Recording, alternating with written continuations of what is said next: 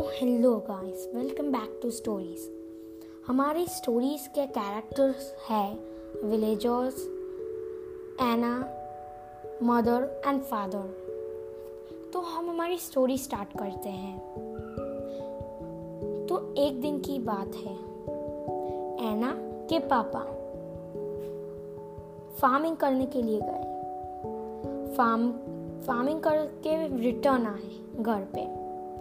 फिर उन्हें उसकी ऐना की मम्मी ने कहा कि हमें वुड चाहिए खाना पकाने के लिए, क्योंकि वो थोड़े पुअर थे, इसलिए उनके पास गैस नहीं था।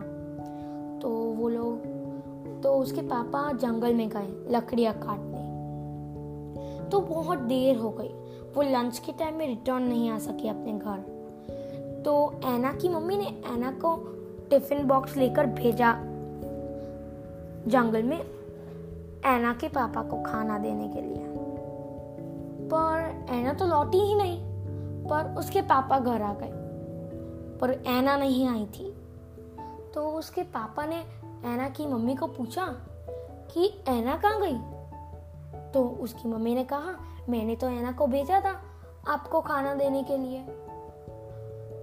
तो वो परेशान हो गए। उनने सारे गाँव वालों से बात की। तो गाँव वाले स्वॉर्ड्स फिर आग, सब कुछ लेकर गए जंगल में रात को अंधेरे में। पर उन्हें सुबह तक कोई नहीं मिला। पर सुबह होते ही सात बजे उन्हें ऐना का एक दुपट्टा मिला। पर वो दुपट्टा फटा हुआ था। फिर वो और तलाश करने लगे। तो उन्हें एक बाघ दिखा और बाघ ने ऐना को खा लिया था। उस सारे गाँव वाले इतने डर गए। पर एक गाँव वाला थोड़ा ब्रेव था तो उसने जू वाले को कॉल कर दिया। और वो थोड़ा पैसे वाले भी था, क्योंकि उसके पास एक फ़ोन भी था। तो उसने फ़ोन करके जू वाले को बुला लिया। जू वाले एक केज लेकर आए। केज खोला, अंदर एक बकरी रखी। और जैसे ही बाघ बकरी को खाने आया ऐसे ही बकरी को ऊपर से उठा लिया और केज बंद कर दिया और उसे बाघ को जू में ले गए। पर फिर ऐना तो मर गई।